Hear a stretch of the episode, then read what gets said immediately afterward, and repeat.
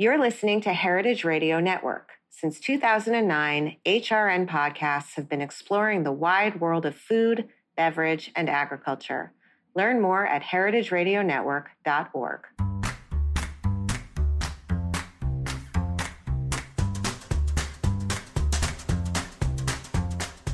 I'm Alison Cayne, and welcome to In the Sauce, a podcast about building consumer brands from the ground up. I love doing this show because I get to interview everyone from production gurus to marketing and social media mavens, anyone who can guide me on this crazy journey. This is the story of building Haven's Kitchen sauces, but it's also the story of every growing brand because we're all in the sauce. Today, I'm speaking with Eric Skae, CEO of Carbone Fine Food.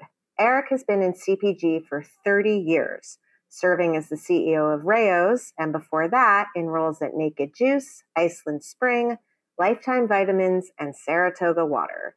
He's one of the most well respected people in the industry with experience in leadership, strategy, sales, branding, marketing, finance, and distribution. Hi, Eric. Welcome. How are you, Alison? Thanks for having me. Very, very excited that you're here. People are going to be very excited to hear from you. Um, and I just wanted to start off with, you know, I haven't done this for the last couple of guests. We've kind of gotten right into things a little bit. But before we start talking about building a best in class brand, I'd like to hear a little bit about your journey. You've been sort of, you know, you've touched kind of every aspect of this business. And I'm just kind of curious how intentional you were. Like, did you want to make sure that you kind of got all of the functions under your belt? Was it just a function of you know where opportunities were? And um, you know where did you start? How did you fall in love with it? And you know how'd you end up where you are? Yeah i, I guess you know I, am I'm, I'm where i am today just circumstance and you know having uh having four kids and and, and a wife that i've been married to for 36 years and having the need to grow my career so you know long story, uh, long story short, and I, you know, it's a long history, so it's hard to cover. But I started with a with a van and a truckload of water in Orlando, Florida. That's how I started. it took me about three weeks to figure out that if I didn't get other brands, I was going to be in trouble.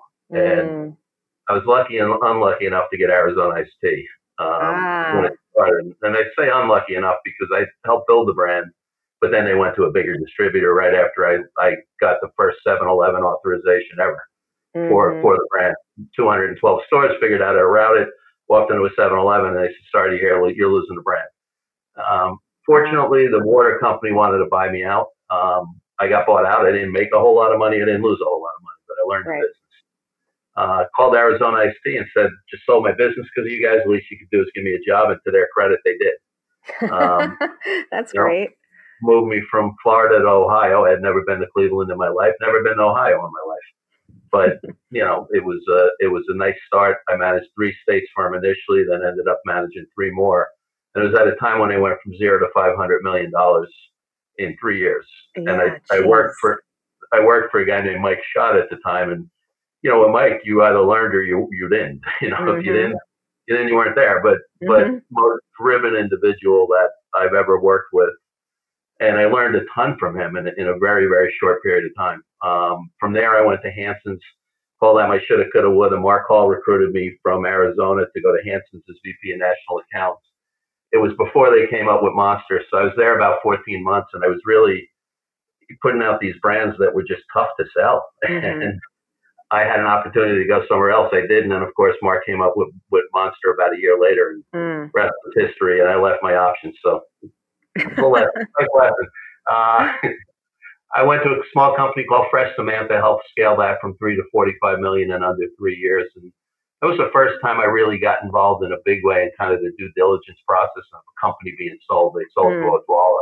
And I really, that, that part of the business intrigued me. Um, but from there, I had the opportunity to go to a nine company roll up and become, uh, I was pre- I was president of uh, North uh, Ultimate Juice, which was a roll up of nine brands at North Castle Partners, and I ran half the country. And that's where I really started getting like some P&L experience, being involved in a lot of due diligence and companies being bought because we were the first target bought. Right. Um, from there, I started a couple of my own brands after I left uh, Iceland Spring Water and New Leaf Iced Tea.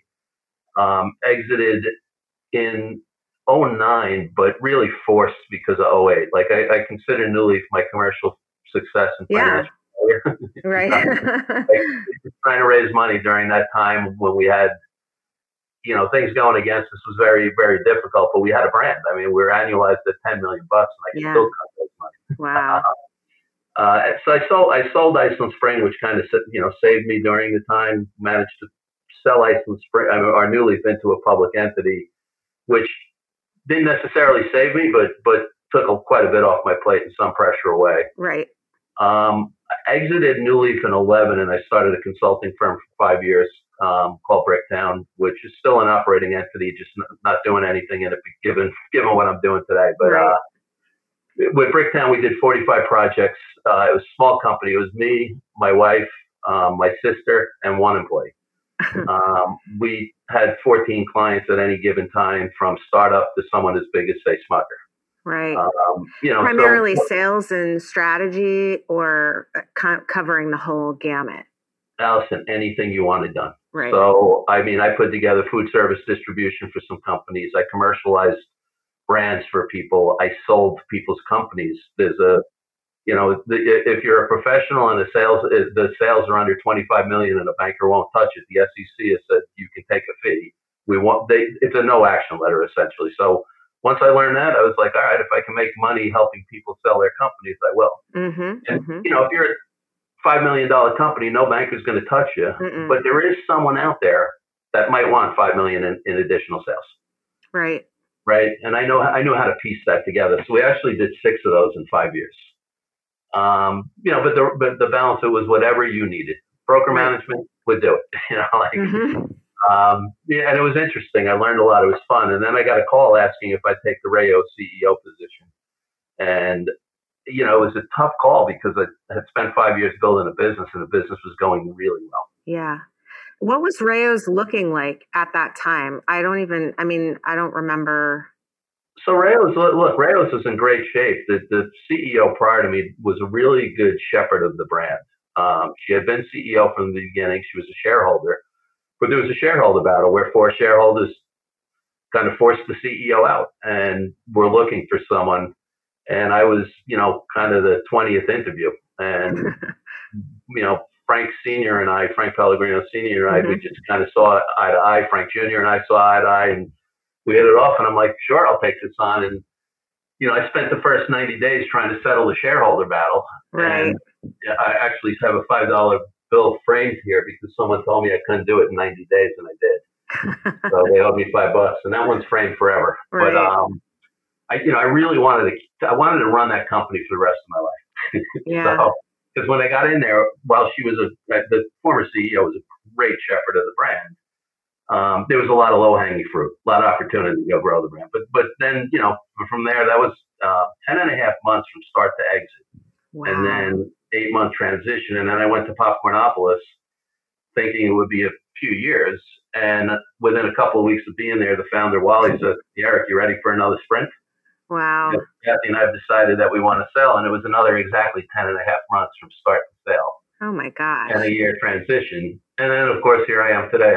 I, I, I decided that a startup was easier than uh, going in and selling a company fast. Right.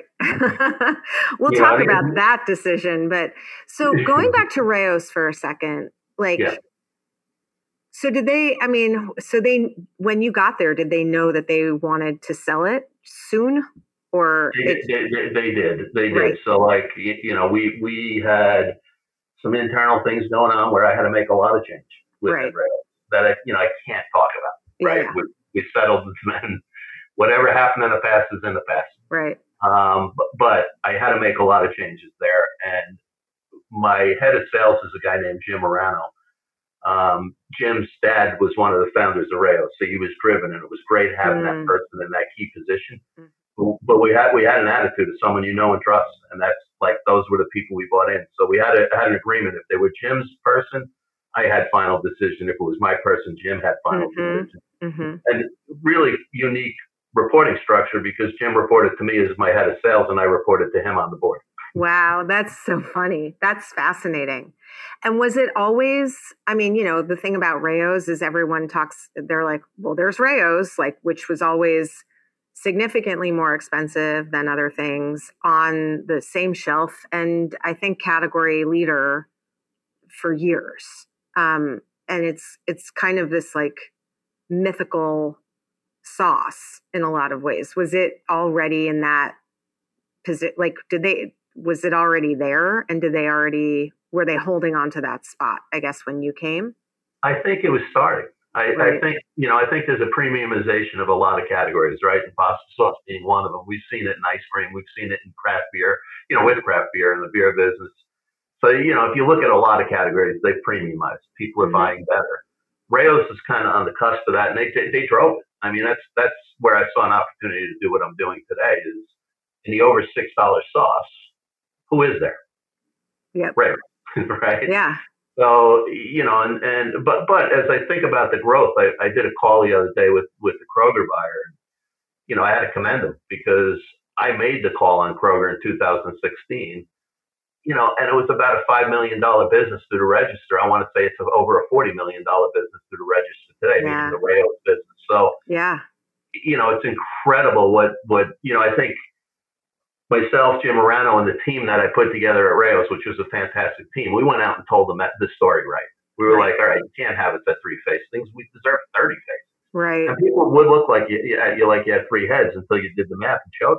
Well, right, because the thing about it is, you know, it's also, I mean, it's such a private label category too. You know, like every grocery store has their has their tomato sauce. You know, so you know, there's like we always kind of pride ourselves on the fact that you know there there's very little like you know Wegmans or you know Kroger chimichurri to compete with us, but you know there's a lot of hummus out there and there's a lot of tomato sauce out there, and yet you know, I mean, do was it?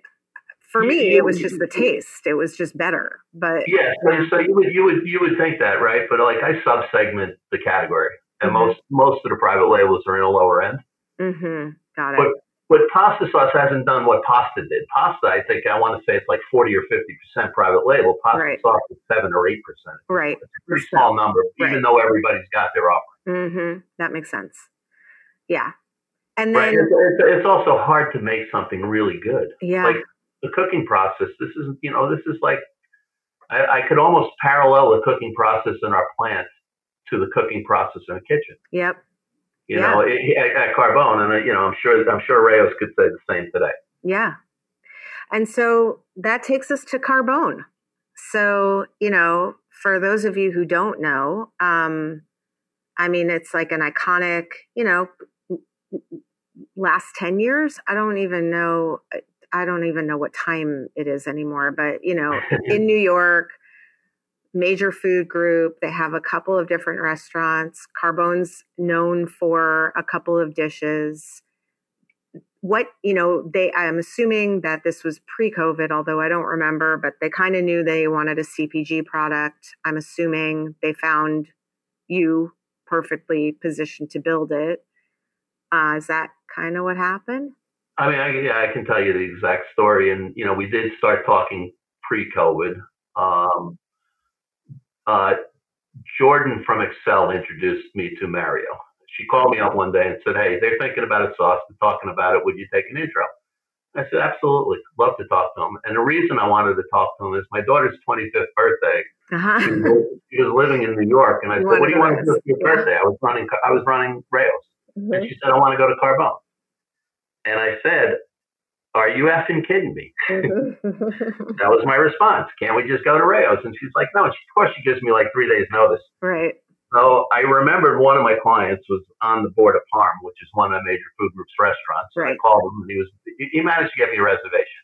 And I remembered the experience. That's all it was. But the minute I got that call, I was like, yeah, I think I could build something on that because after the Rao's sale, I, I had a lot of restaurants and groups call me about making a pasta sauce. Mm-hmm, I'm sure. Um, I just didn't see it from a marketing standpoint. When you when you do a dive on Carbone and you get into the whole pop culture of of and the following that it has, there's a lot there to work with from a brand standpoint. Right.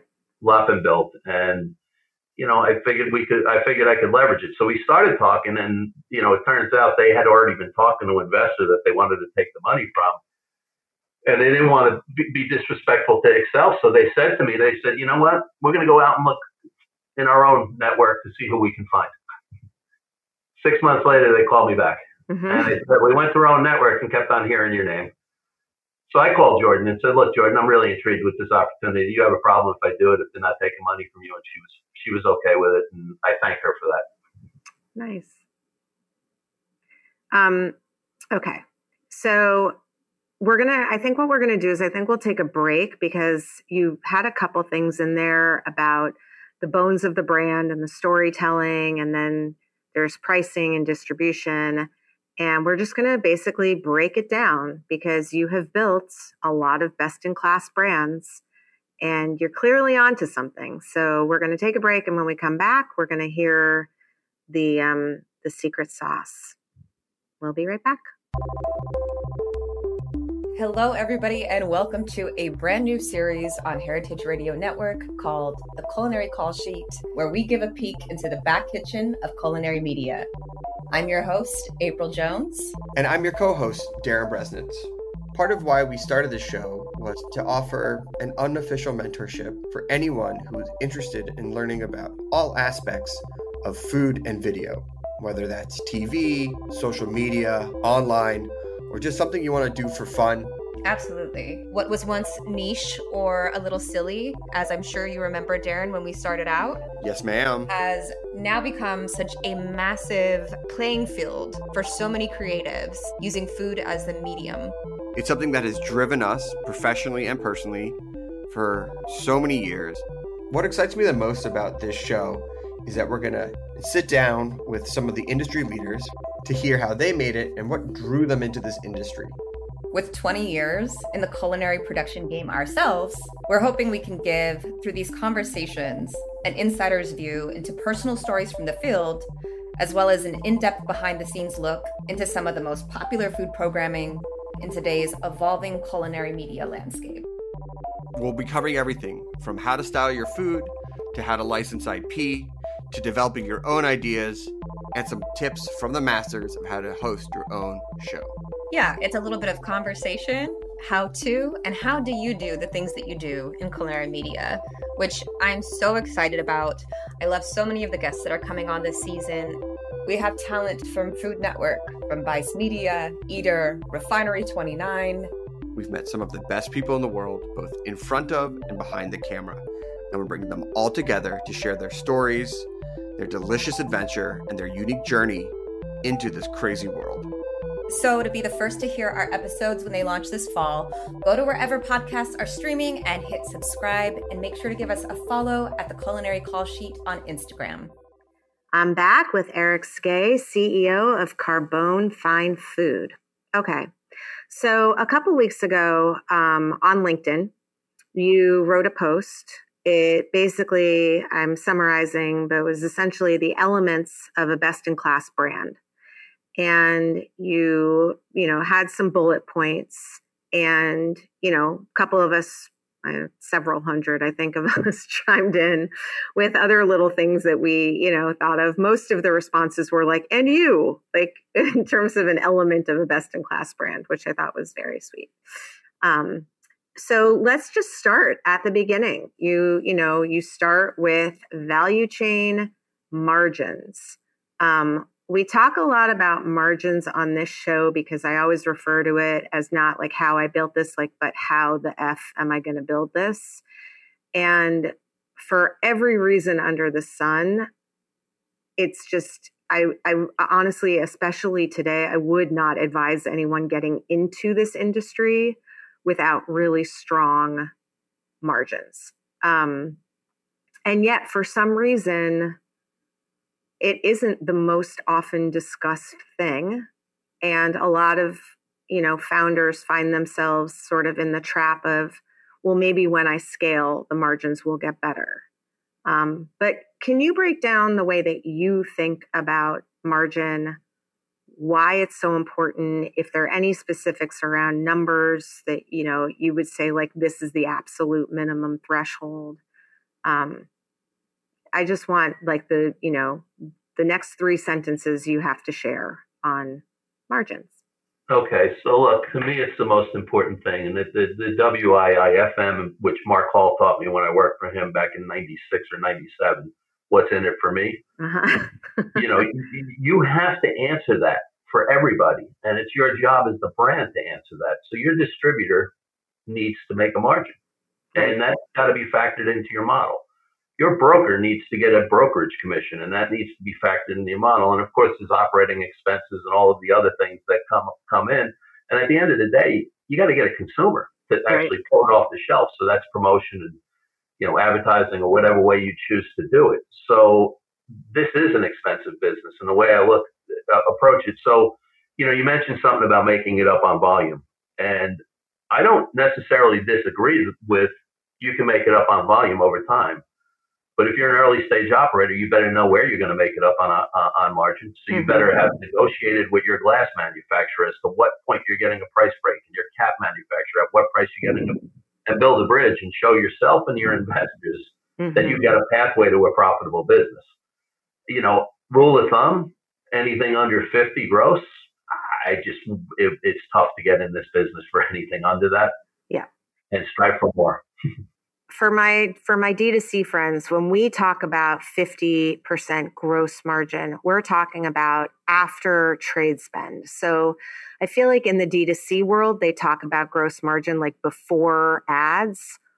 We are talking about 50% gross, meaning that your product margins, like your cost of goods, that whole thing needs to be closer to like 70% because then you're spending like 15 to 20 on trade spend. Is that right? That, yeah. that would be that would be accurate accurate in the D2C world. When I look at it for traditional business, 50 plus is where you've got to be. You've got to strive to get to, to you know to get to 60. A D, D2C model is a little bit different, and I would agree with you that 70 is the number there. Right. Okay. And in terms of what's in it for me, I think the other thing is is that you know one thing that I've noticed lately is that brands see. I think one of the reasons why I love that you told the story at the beginning is because a lot of us have experience with like DSD distributors, and those contracts are slightly punitive and they're a little bit hardcore and aggressive, right? And there's this sort of like the distributor is trying to somehow you know take advantage of the brand and i think that that narrative actually uh, does a disservice to the ecosystem that you're building. And what i like about where you come from is you've seen it where you built a brand because you gave them distribution and then they kind of left you in the lurch and you had no recourse. And that's why they build these things into these contracts right well, it's true. So that's why it's built in a con- contract. And I mean, here's the thing. I just talked to my team about this in a team meeting last week. Your distributors, your brokers, your retailers, they're all your partners. Right. And if you don't understand their market margin structures and the bells and whistles that they have in their agreement when you go into this business, well, you built the wrong business model. And if you if you don't have it built in, it's I can see why it would be hard to treat them as your partners. Yeah. But they are your partners at the end of the day. And sometimes your partner, sometimes you got to leave your partners, right? Yeah. so if you're a DSD distributor and you got to, you know, you're, you're getting divorced, you know, that, that, that you guy, get a little girl, alimony. ended up, they, they, they ended up helping you build that brand. They should get something. Now, I have seen that some that I would say are probably too aggressive. Yeah. But for the most part, it's to protect themselves. They've got yeah. to you know, every everybody I talked to that lost. I remember having this conversation with Tony Haralambos. Haralambos was a DSD distributor in LA, and we talked about his vitamin water payout. He said, "I don't care how much money it was. I would have rather have the brand. I had to rebuild my whole business." Right, right. You know, so the, the money's there, but it's not that you know every everyone who loses a brand and gets money would prefer to still have the brand. Yeah, that makes a lot of sense. And I think just understanding that partnership, you know, it's hard because we do i mean i i can tell you as the founder of an emerging brand i feel like it's a perfect storm your investors are pressing you consumers are pressing you the team is pressing you distributors brokers the buyers on the other everyone eh, you know, at some point you just start to feel like you're getting torn in 85 different directions. And it's very easy to start feeling like someone's doing something, you know? Um, yeah. But, you know, I think keeping on reframing it as I have to build the infrastructure of this to be able to withstand that because it is just fundamentally part of the business and part of being in partnership with these different you know pieces of the pie it will just make you less resentful at the end well, well, well look it's it's also like having a deep understanding of their business right and their business yeah. model and respecting it like right you know they have to make money as well and they have to build a brand and so it comes down to you know the partnership are they doing their job? If they're not doing their job, be mad at them. Distributor, right. your job is to get the product to the shelf. Right. My job is to make that product and get it off the shelf for you. It's your job to get it there. Broker, it's your job to get me an appointment and get me in the review and then help me with the paperwork afterwards and then have some support in the stores. Yeah. They're either, if, if they're not doing their job, then they're not your partners. Then, it's, then that's a different discussion. Right. But if right. they're doing their jobs and you don't like their margins, well, you just didn't, didn't build your business plan, plan yep. properly, as far as I'm concerned. Yeah. Okay. Next element. Um, brands need to know what events and or promotions drive trial because at the end of the day consumers need to be buying the product so this one's an interesting one because doing analysis on promotions as a young brand can be a little tricky um, we're also kind of expected to do them whether or not they have like any sort of long-term lift at all. But w- can you elaborate a little bit on like knowing what events and promotions drive trial? Like, how do you figure that out early on, or how would you advise a young brand to figure that out early on? I mean, it's it's so difficult. But what I see a lot of young brands doing is thinking that social and some of these other things are going to drive it and you know you're almost marketing to, to no audience until you have product on shelf or have you know some sort of big kind of online presence so i kind of you, you know when i get out initially i focus on shelf space and i focus on driving trial through some some sort of offer off the shelf mm-hmm. i've got to get that consumer to pick my product up and I know we're not talking a lot about D2C here because no, because I'm yeah. in a heavy I'm in a heavy glass type right. industry, and it's a small business on in, in that channel. Yep. Um, you know, I wish it was a bigger business. Not. Uh, you know, so so I, I, initially it's a lot of um, it, it's just a TPR, something that's going to catch that consumer's attention, and hopefully you have something in your, your jar or your bottle that's going to continue to bring them back. Yeah, and I think yeah, this this goes to I think the last couple of years because it's been it's been kind of heavily focused on brand. I mean, people who listen to me every week have heard me say this, but you know, on some level, like you said, your marketing, if people can't get you easily at their local grocery store, but you have a viral TikTok, it's not necessarily going to translate to any sales if you're not, you know, capturing a lot of those, you know, a lot of that virality online, which a lot of us aren't. And then if you do capture it online, you're not necessarily building a repeat, you know, consumer as much as we all would like to think so.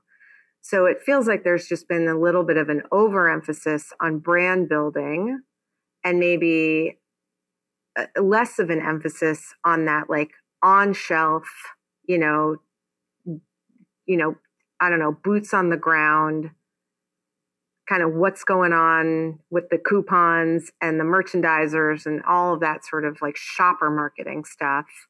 Um, and part of that is because it's been hard for us in stores and resets have been weird and you know we've had a global pandemic. But um, it seems like you know we that the getting out of the gate and focusing more on like what's going to drive people to try it on the actual shelf of where you're at versus spending that money you know trying to create a viral tiktok might be a better use of early stage funds yeah i mean look as I, I, I every situation i go in i try to learn something from people i work with and when Popcornopolis kept bought, we were bought by someone called Next Phase, and there was a guy named Doug Corbett there.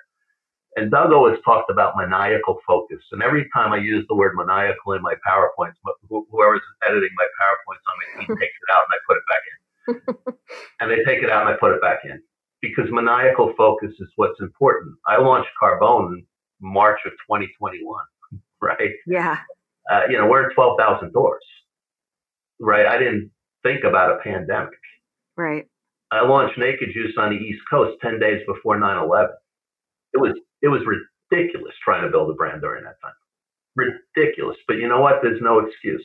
You made a decision to build a brand. What do you want to get done? How are you going to focus? Where are you going to put those efforts? How are you going to focus on the 20% that drives it and forget about the other 80%? These are all hard things, right? Mm-hmm. Like they're hard to do because you get a lot of noise in this business. I mean, I, I, I, said to someone recently, I answer every email and every LinkedIn message. I, I really try to. Yeah. I think I get a hundred. Be careful what you wish for. I think I get a hundred a day from digital people, right? Yeah, like, yeah. You know, and and I think digital marketing, uh, you know, after after having tried it a little bit, it's the black hole that I can't measure. So yeah. like I don't do that.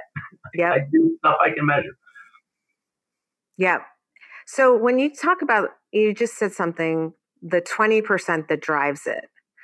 I'm always kind of confused about the 80 20 are is that 20% of you know of consumers are they consistent? Or is that 20% always changing and that's why you need to just keep opening and opening and opening? Well i think it depends on the brand. I mean i, I can tell you Rao's when it's sold. I mean this is public information. They've said it uh, in recent public things. They had two percent household penetration when I sold that band. Wow, really? Yeah. Pandemic drove it. They had a recent report um, that talked about where the pandemic drove it, drove it to, and it's in double digits now, like low double digits, like eleven or fourteen or something. Right. Like I would have guessed like seventy. but if you have a brand like that, if you have a brand like your brand, Haven's, you don't have consu- you don't have consumers, you have fans. Yeah. Yeah. You have people that will come back, they rave about it, they buy it all the time. So, like, you know, part of the 20% that we're trying to do is 1 million people buying my brand every month. And that's what I hear constantly. And, it, you know, it's important. I mean, when I get back to that 20%, I get back to simplicity, I think about working for Mike Schott. And I, I'll say his name a lot. I say it in every meeting I have because I learned so much in a short period of time working for the guy. But we had a mantra at Arizona Iced Tea, and my team has a mantra. But the mantra was, what do you do at Arizona Iced Tea?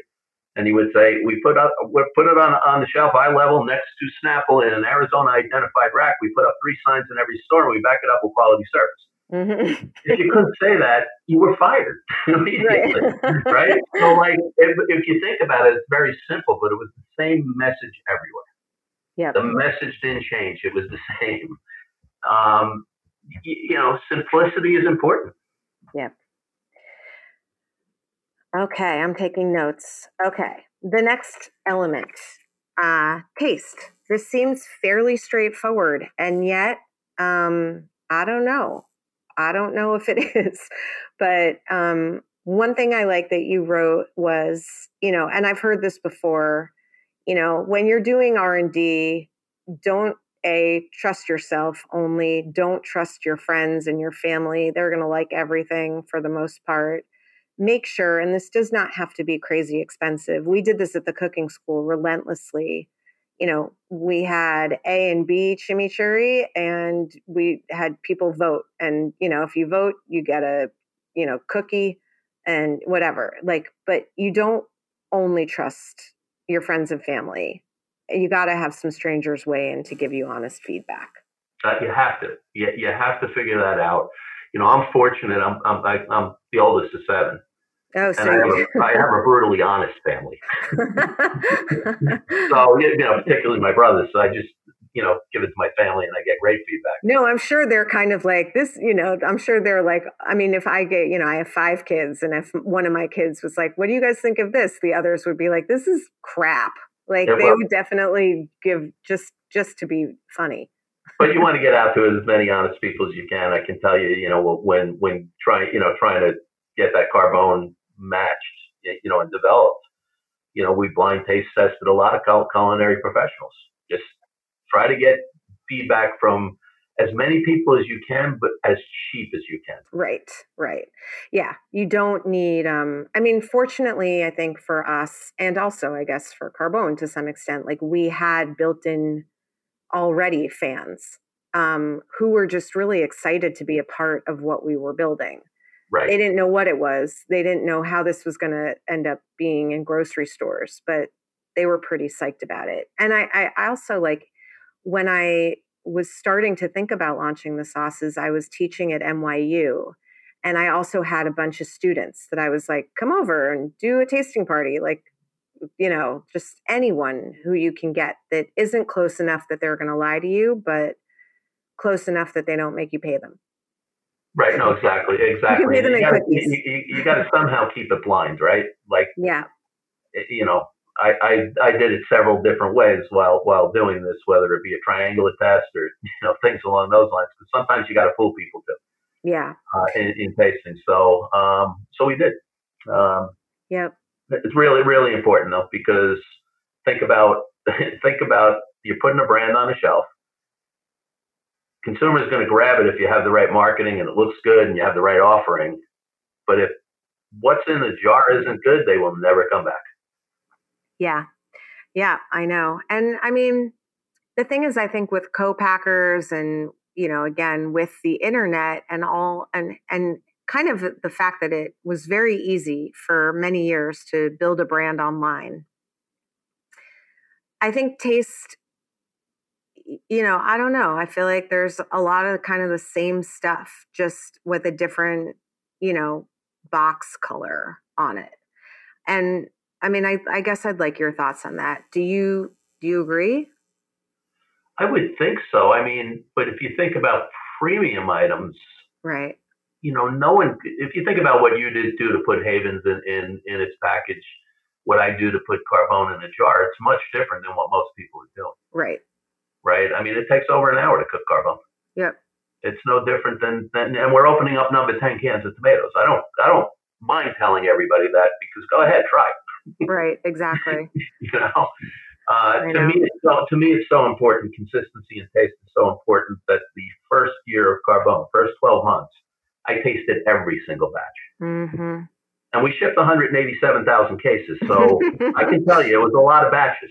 Mm-hmm. Do you have like an orange glow?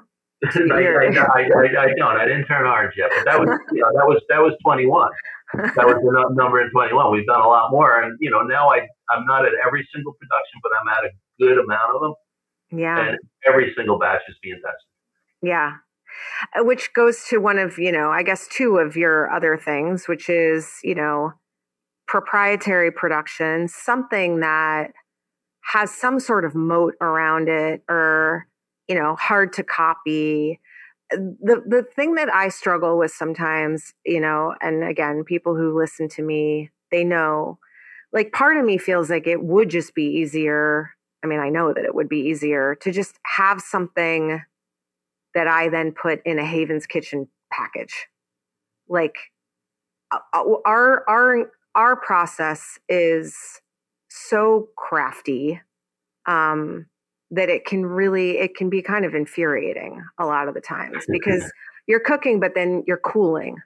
And when you're cooling you know people are watching it cool. And you know special ingredients you know right now there's like a mirin shortage in the country. Like there's all of this crazy stuff going on. Um you know how do you balance out the you know special crafted, small batch, you know, chef quality, best ingredients. Um, you know, because it's it's the ingredients, it's the production, it's it's all of it making it with also guarding those margins and making sure that you're scalable. Like those two things are almost incompatible. Um, yes and no. I mean, it doesn't it just mean more equipment? No, I mean I'm serious. I, you know, the, yeah. the, last the last company I was involved in was very, very the popcorn company prior to Carbone. You know, very, very uh, thoughtful about small batch and making sure every single batch tasted the same. Right. To a point without going into their proprietary business, but there was about instead of one giant kettle that cooked popcorn, There was about 30 of them. Right. And they each made about four bags of popcorn, right? Like, right. You, you, know, it was, and I'm, you know, I don't know if these numbers, I'm, I, I'm right, not right, giving right. the true numbers because I don't want to take anything away from from what they've done, but you know, everything's scalable, scalable and duplicatable with money, right? With money and with engineering and with time and with thought. Yep. Um, and I think that's that that's the thought is like if you begin with the end in mind, one of the questions when you start is, okay, I'm doing this.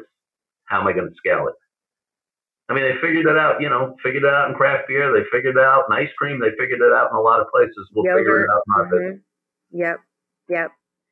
Yeah. No, I think um I think that's true. I think it's just, you know, I think right now a lot of us are just feeling like, you know, I mean, I guess I'd like your opinion on this. You've been in this industry a really long time. Is it actually harder or does it just feel that way because we're new and we're all tired?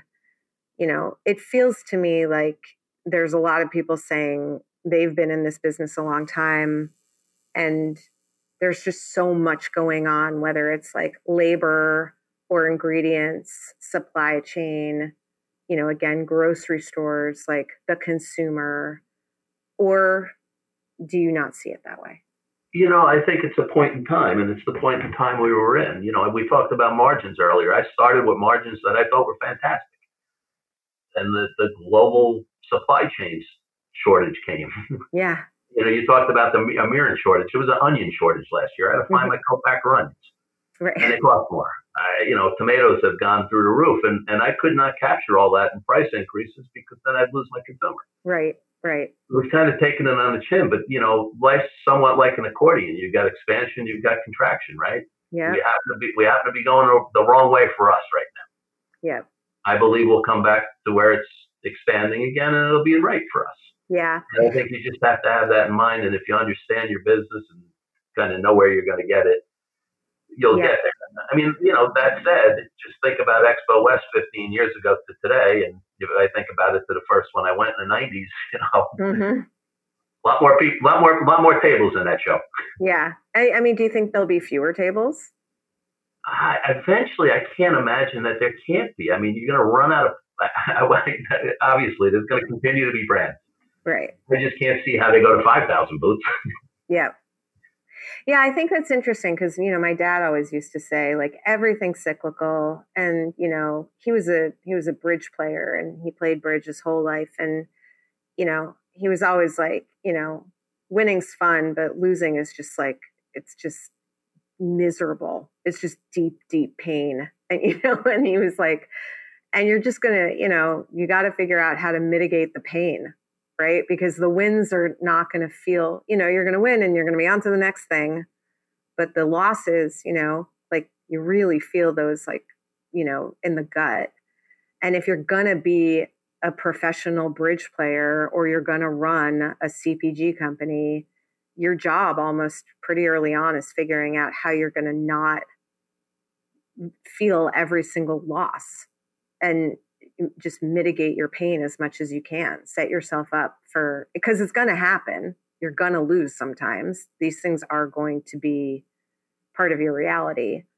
So just shoring yourself up a little bit. You know, I, I, I get it. I mean, some of this is just personality driven and, and how you're wired. Because win or loss, I'm on to the next thing within seconds. Right. And I don't, I, I hate to lose. Like, I hate to lose more than I hate anything. Yeah. I've learned more from losing than I have from winning, without a doubt. I've learned because I've learned what I had to change, right? Yeah. You know, um, so I think when you lose, you got to be reflective of why you lost. Yep. And it also comes down to how big the loss is, right? Like, but you, you've got to really reflect on, you know, why you you you lost, and make Yeah. sure you don't don't repeat that mistake Yep.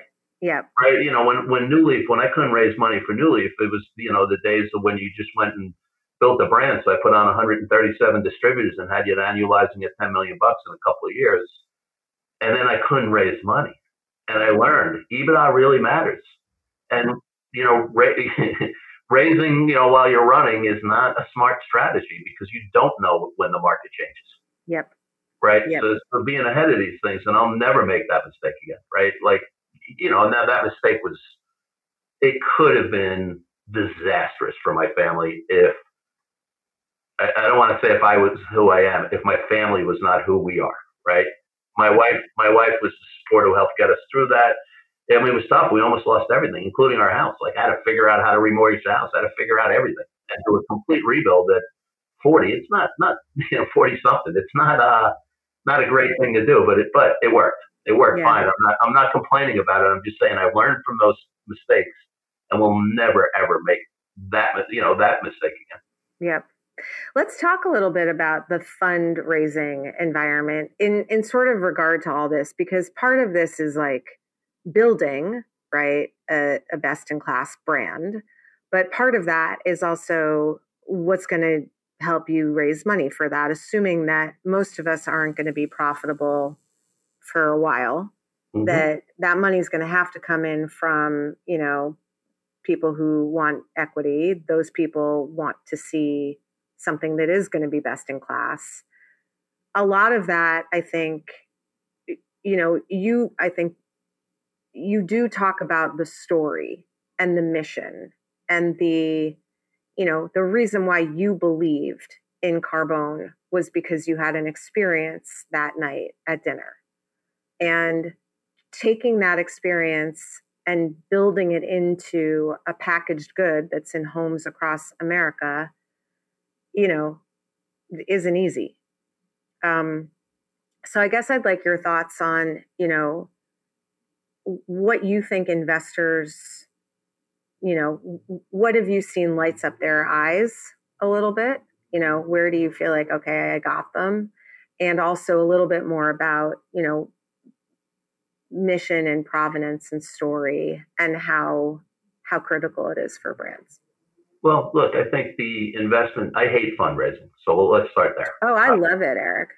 I've Just done kidding. it too many times. I, have done it more times than I can count, and I absolutely hate the process. Um, but, you know, like everything in life, it's a puzzle, right? So you have to have all the pieces of the puzzle together. So I don't think there's any one thing that drives someone. Yeah. I think the, the most important things as I think about about it are dynamic leader, someone who really does understand their vision and really believes their vision.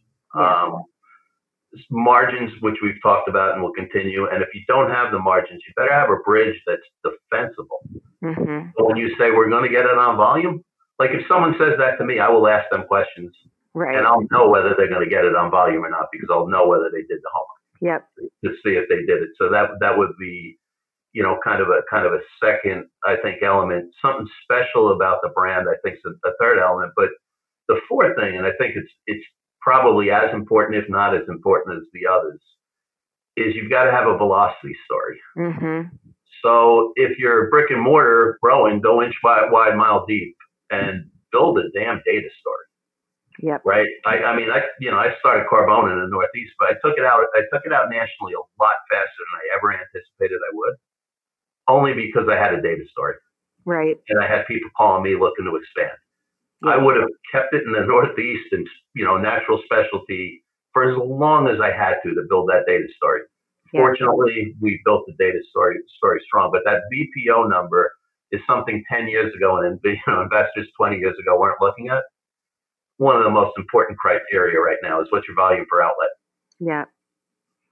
Volume per outlet. Yeah. I mean, it's funny because I'm, again, I'm, you know, just being honest, like I our velocities are great. They're they've been great. They continue to grow. They're super strong.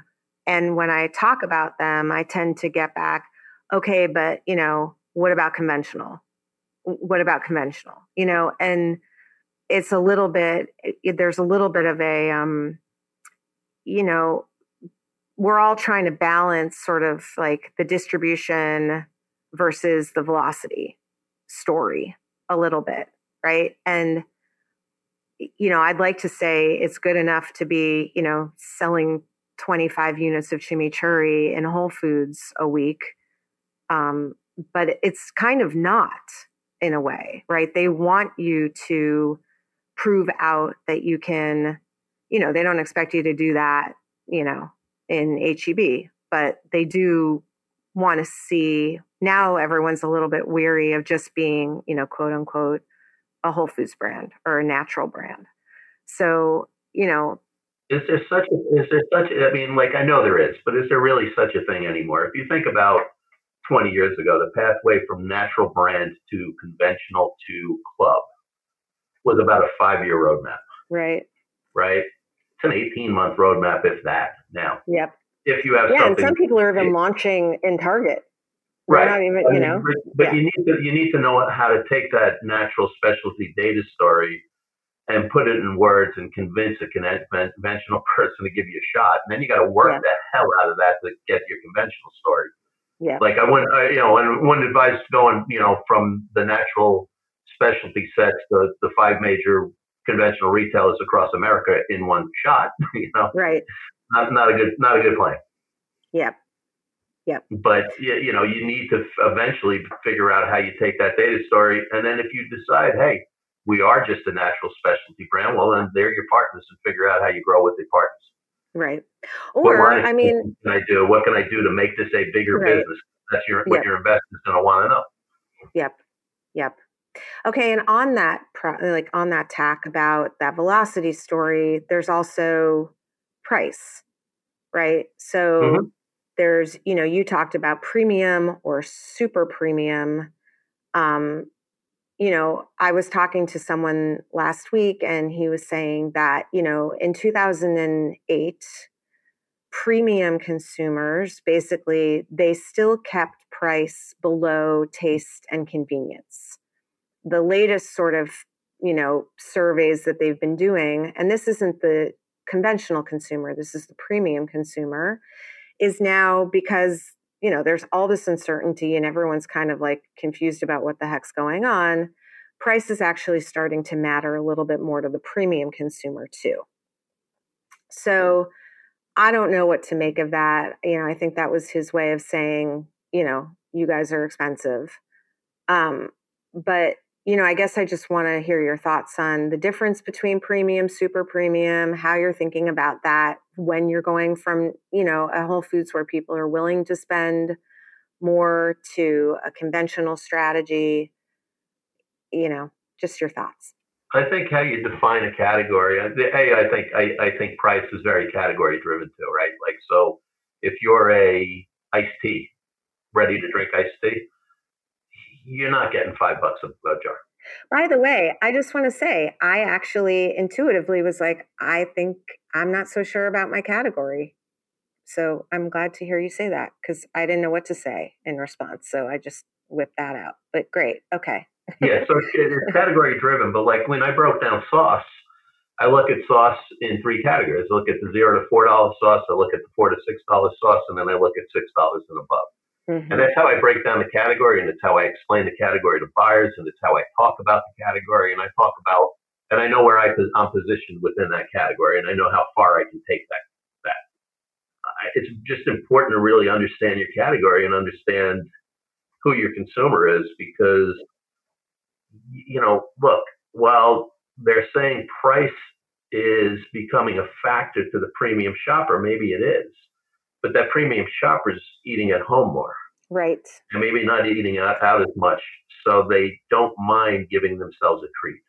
Yeah, and and I think you know that's what we kind of always come back to too. Like our, I think I've said this before, but our fresh market buyer was saying, you know, people are trading a little bit from like steak A to steak B, or steak B to chicken, or chicken to fish. But regardless of what that is, they need something delicious to put on it right? Like we're they might they might be seeing a little bit less prime rib going out the door but at, at, for us the people who are like this incremental thing that makes other things taste better um you know to me i'm still obviously i am what did you call it? A dynamic leader who really believes in the vision. Like clearly i don't know how dynamic but i definitely believe in the vision. But i have to think that you know things that go with other things that make them taste better um, you know are if anything's going to be sort of protected in an economic downturn it seems to me like you know that's it. Oh, I think it's really important, and I, you know, having having done, you know, had the opportunity to do look backs of premium brands for years, right? They most of them grow during recessionary periods of time for that reason. People, when they're eating at home, want to eat better. I mean, fortunately, the business I'm in, when you go away from, you know, you mentioned three proteins, meat, meat, chicken, and fish. When you go away from all three, you go to pasta. Yeah. So you really want to put something better on that pasta. Yep. 100%. 100%. Okay. We didn't get to functionality, diet, lifestyle, um, marketing, all of that. I do want to ask you about team. Um, I know it's important. It's possibly, you know, when we talk about what a founder's job is, I always go back to, you know, cash vision team in whatever order you want to put that. We're supposed to fundraise. We're supposed to keep those investors comfortable. We're supposed to have a vision, like you said, you know, live and almost die by that vision. And team. We're supposed to build, you know, I always compare it to like pushing a boulder up a up a mountain. And if everyone isn't like with both hands and both legs aggressively pushing that boulder, it's just not going to get up there. Um, so you've led a lot of teams. You've been doing this for a long time. I'd love just a couple words of wisdom on hiring, retaining, firing, you know, communication, whatever you got to give me on, you know, making teams that build these best in class brands. So, you know, in the early stages, organizations like uh, mine or yours, I believe in very, very flat organizations with not a lot of hierarchy. Uh, if I could go to no titles, I would. Right. Uh, we're all the same. Everybody's got to be willing to do every job it's important for me to make sure I'm putting round pegs and round holes and square pegs and square holes when I'm building the team because I like to run lean too, right? So everybody's got to be able to multitask and they have to be doing a job that they know. Over communication is important. I yeah. have a lot of a lot of team meetings. Yeah. um, yeah, I don't over over team meeting, but you know, we have I have functional team meetings during the week where I have an operations meeting, a marketing meeting, sales meeting. I have a full team meeting, and then I reach through and you know, I don't, and, and my team that reports to me never holds it against me. I call there, I, I call through them and ask mm-hmm. other people, how are we doing? You know, yeah. what do we got to get done? I spend days in the trade, but you know, a lot of it's leadership. And, you know, I think one thing I do really well. Yeah. Is I work hard. Yeah. I work really hard. Yeah. And, you know, I, I, I you know, my I hear from a lot of people. I outwork most people. Mm-hmm. When your team sees you doing that, yeah, and they see you doing it not because you're trying to sh- show off. I mean, we we had the good fortune to launch Whole Foods. I set a goal to get to 200 Whole Foods. I've been to 100. Yeah. Since August. That means me going on a road, going into yeah. a market, and going yeah. to every single store and shaking hands and and I don't just walk in. I'm giving out coupons. I'm talking to people. Yep. Yep. I'm, I'm working. You know, you, it, it all comes back. A lot of it comes to leadership, but then picking the right people who then buy into that vision. And once you have it, you're pretty good. Yeah. Well, sir, um, I, you know, a lot of people think you're the best in the business, and um, Carbone's lucky to have you. And I was lucky to host you today. So I really appreciate your time and thank you for coming on. Alison, thanks for having me. Armin, as always, thank you for engineering. I am on the dot with my time. I just want to call that out. Um, and listeners, I am getting your DMs. Eric will be getting your DMs too. You know, there's a lot of good that comes out of like, you know, when things get weird. Um, keep looking at your spending keep making good decisions. You know make sure that all of these best in class brand things that eric just went through that you're really being honest with yourself and applying them to your own businesses because you know these types of environments actually are an amazing time to build really great consumer products and as always i'll be back next week with another episode of in the sauce in the Sauce is powered by Simplecast. Thanks for listening to Heritage Radio Network, food radio supported by you. Keep in touch at heritageradionetwork.org slash subscribe.